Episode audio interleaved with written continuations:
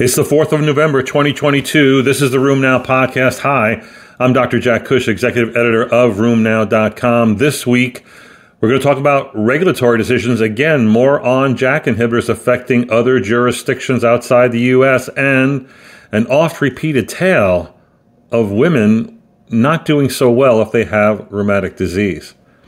We're going to start with a population based study that looked at what happens when patients with COVID get breakthrough infections, especially if you have gout.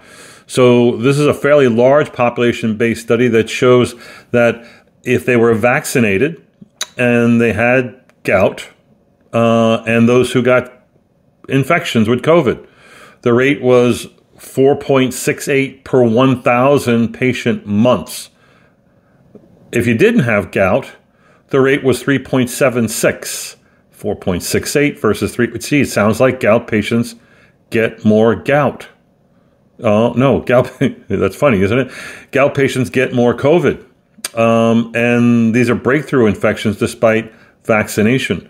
More importantly, uh, gout patients who got COVID had more hospitalizations, a 30% increased risk of hospitalizations, a 36% increased risk of COVID death. And that's with gout. This is kind of bothersome because uh, I would, you know, gout's an intermittent inflammatory condition. More importantly, if you were a woman with gout, you had a 55% increased risk of these bad outcomes with COVID. Again, women with these disorders don't do so well.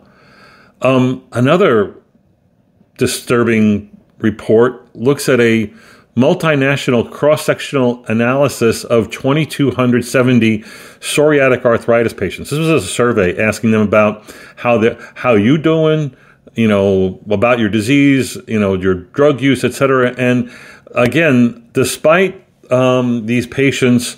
Um, all men and women with psoriatic arthritis having a comparable amount of disease duration and how they presented, and the amount of biologic use, which was over half, um, women in the survey fared not so well when it came to quality of life assessments, um, the amount of disability, amount of work impairment, and yet, um, you know, the comorbidities was not the issue here. Women just don't do as well. The same was actually shown, I think, in a uh, BIOBADASER, a Spanish registry study of almost a thousand axial spondyloarthritis patients, included about a third of the patients were women. This is a survey of what went on with TNF uh, inhibitor use and response, non-response between uh, a 20-year period from 2000 to 2019 showed that a non-response as measured by a BASDAI 50 was less likely in women, significantly less likely in women than men.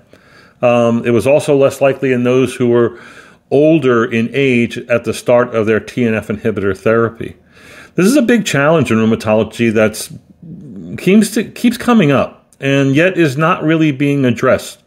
Meaning, what is it that we have to do here? Is we have to create greater awareness? Do we have to be more aggressive? Do we need special programming? Do we need to do, you know, some subset analysis to look at factors that may be more influential in women. We do know in spondyloarthritis, women tend to present later, tend to have more pain, tend to have a different quality and uh, or phenotype of disease, if you will. But it's a big challenge that's not currently being addressed.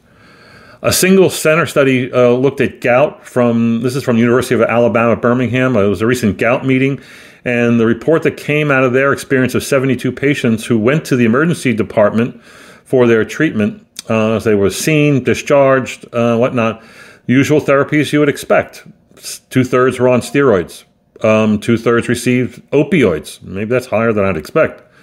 43% nonsteroidals, 32% colchicine. That's good. I like seeing less colchicine. You don't need colchicine to manage gout. But the really disturbing bit here is that uh, only 36% of those patients seen in the emergency room uh, were actually uh, seen with a follow up visit in the UAB clinics for their gout. That's disturbing. I don't necessarily believe it's the fault of the ED department as much as it's probably the fault of the patients, who we know are quite nomadic and not always great about following up and managing gout as a chronic illness as opposed to an episodic illness. This is another challenge. A study from China looked at 109 patients with MPO ANCA positive vasculitis and found those that also had anti GBM antibodies. Overall, they had um, 20 patients who were double positive for MPO and GBM. They looked at patients who are only GBM positive, only patients who were uh, MPO positive, and basically they showed that double positive patients had higher creatinines, lower GFRs. I guess that's higher GFRs, um, and they had more cardiac damage than patients who had just anti GBM antibodies. That would be expected, but they also had other organ damage outside the kidney. So I can't say I've seen many of these patients, but it does seem to fit along with other things that we've shown in rheumatology. Double positivity seems to, have, I guess, be a, uh, a, a, a, label, if you will, that might have prognostic importance. Certainly true in RA, maybe true in lupus, where a multiplicity of autoantibodies, especially certain combinations involving double-stranded DNA, SM, and Ro, et cetera, might also have worse disease. I put up a, a quick little review about drug-induced hepatotoxicity. Not, I think, as a reminder for rheumatologists, you know the drugs that you have to monitor uh, liver function tests on, but this includes acetaminophen, azathioprine, allopurinol, cyclosporin, dapsone, gold. Who uses gold anymore? Methotrexate, 6-mercaptopurine, nonsteroidals, um, aspirin, sulfasalazine, Minocin. I think in that group, the surprises, the ones that we may not be monitoring LFTs on, are patients on chronic Tylenol, patients on Minocin, patients on Dapsone Gold. You know, maybe even nonsteroidals need to be um, checked every now and then. Now, this is just meaning they get elevated LFTs. Doesn't necessarily mean that they all get like liver failure or anything like that. That's obviously a smaller, much smaller subset.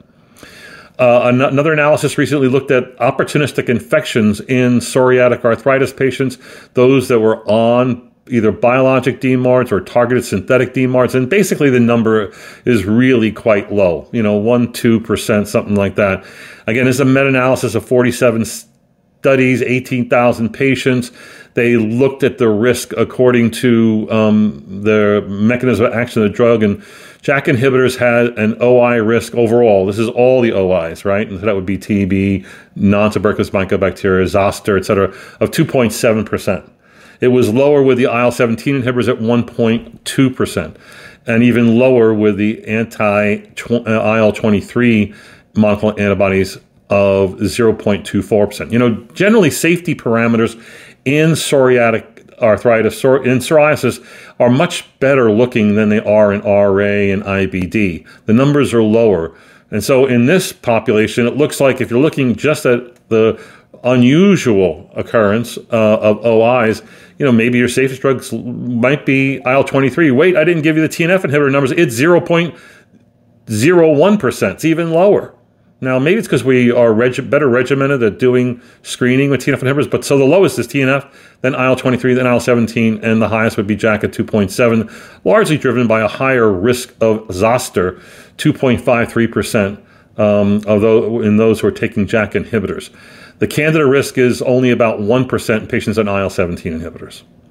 Um, uh, bad news regulatory wise, GSK announced that they halted development of their anti GM-CSF monoclonal antibody called otilimab. Um, this is really based, while their phase two studies look good, their phase three contrast three study was the name of the study, failed to meet its primary endpoint of an ACR 20. Uh, and that was a study, the, the contrast three study was done with this anti GM-CSF monoclonal antibody in patients who had failed a biologic DMARD or a JAK inhibitor. Uh, that's no longer in play for the future. An odd little comparison of relapsing polychondritis and uh, GPA, what we used to call Wegener's. Looked at is there a difference on chest CT? I don't really think of relapsing polychondritis as having much on chest CT at all, um, and a lot with GPA. Well, this comparison of 26 patients with GPA, 19 with relapsing polychondritis, they found basically it's airway disease and subglottic um, uh, disease was really limited, meaning beyond the airways, uh, was limited to GPA. So the odds ratio of parenchymal and subglottic disease was 29 fold with GPA, and the odds ratios for extensive airway disease was about uh, was significantly higher with um, um, relapsing polychondritis. I think sort of an expectation. I think the big news this week was the EMA finally announcing what was um, a really long analysis, almost a year now, that they've been looking at this issue of uh, JAK inhibitors and what the labeling should be uh, throughout the European Union. As you know, September of 2021, the FDA came down with a decision putting a box warning on all the JAK inhibitors based on the tofacitinib data that was generated in the oral surveillance study, and there was there was a box warning for, you know, uh, cardiovascular disease, cardiovascular death, uh, VTEs, um, cancer, right? So the EMA um, now, after their analysis, their safety committee called the PRAC um, has now made a recommendation that JAK inhibitors have certain uh, restrictions. This is a recommendation that's going to go forward for consideration by the CHMP. And after they review it, they'll issue a final recommendation, which is probably going to be in line with the PRAC's recommendation. The recommendation being that uh, JAK inhibitors not be used in patients with the following risks age over 65. Number two, risk factors for major cardiovascular problems like heart attack and stroke. Three, chronic tobacco use. And four, a history of cancer not be used, recommendation that not be used in those situations. And, and, and they put in the exception that you might consider using JAK inhibitors when the patient has exhausted other treatment options. That's distinctly different than the FDA decision that says use a TNF inhibitor before you use a JAK inhibitor. Now, now their other recommendation was that again, there you need to worry about patients um, and, and exercise caution in patients who have either venous thromboembolism or risk of venous thromboembolism. That's all very important right?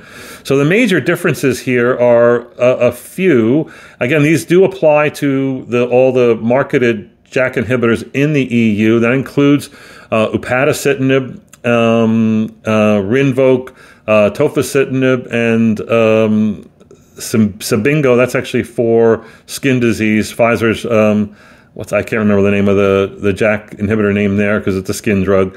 Um, uh, baricitinib and filgotinib, uh, marketed by Jyseleca in the EU as Jyseleca. Um, it applies to all those. It doesn't apply to the other drugs that are used for myelofibrosis. That's uh, Jakafi and Inrebic.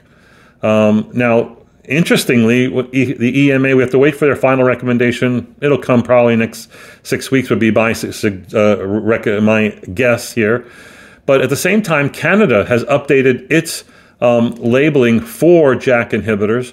Um, and it includes the same warnings of um, MACE events, major adverse cardiovascular events, fatal venous thromboembolic events, and cancer risk, all based on the tofacitinib. And then based on the mechanism of action, they apply these to the other drugs that you know and use beyond Xeljanz. That includes Rinvoq and Olumiant um, and Cibinqo. But they actually put a warning in here for the drugs that are used for um, myelofibrosis, a little stronger for Inrebic, and they're evaluating Jakafi um, the, these are two myelofibrosis drugs that don't have that warning, box warning in the FDA, but are going to get a warning in Canada. So, again, this is evolving in different countries. An interesting report uh, this week in um, Lancet Rheumatology uh, said that during the pandemic, um, we probably have underdiagnosed inflammatory arthritis, especially rheumatoid arthritis.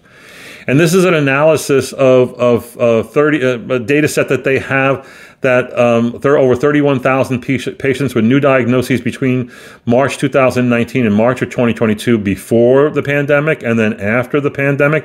And they showed in the first year of the pandemic, the number of newly recorded inflammatory arthritis RA fell by 20% compared to that in the former year.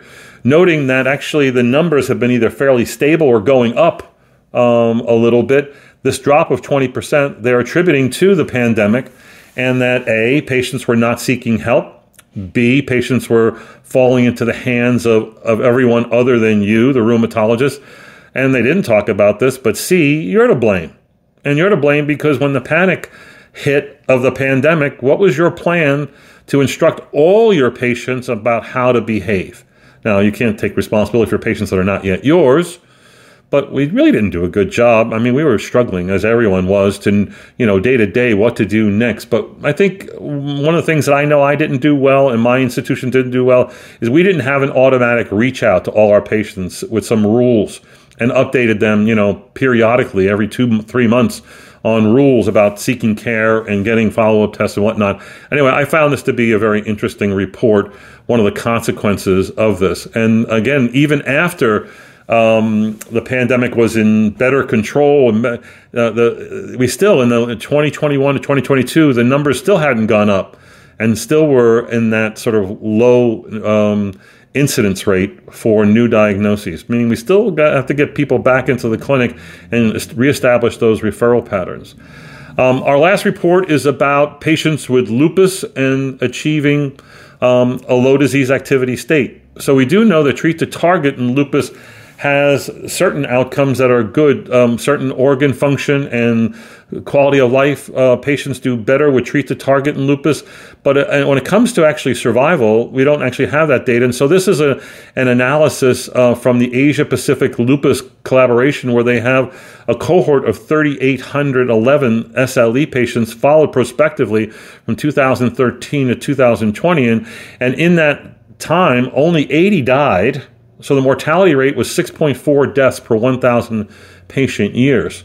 And then they compared the 80 to the over 3,700 who were alive at the end of the analysis. And they showed that if you achieve an LL DAS at least once, that um, you are more likely to live um, than not. So the LL DAS more than once was seen in 54% of the dead and 81% of the alive patients. That was highly, highly significant.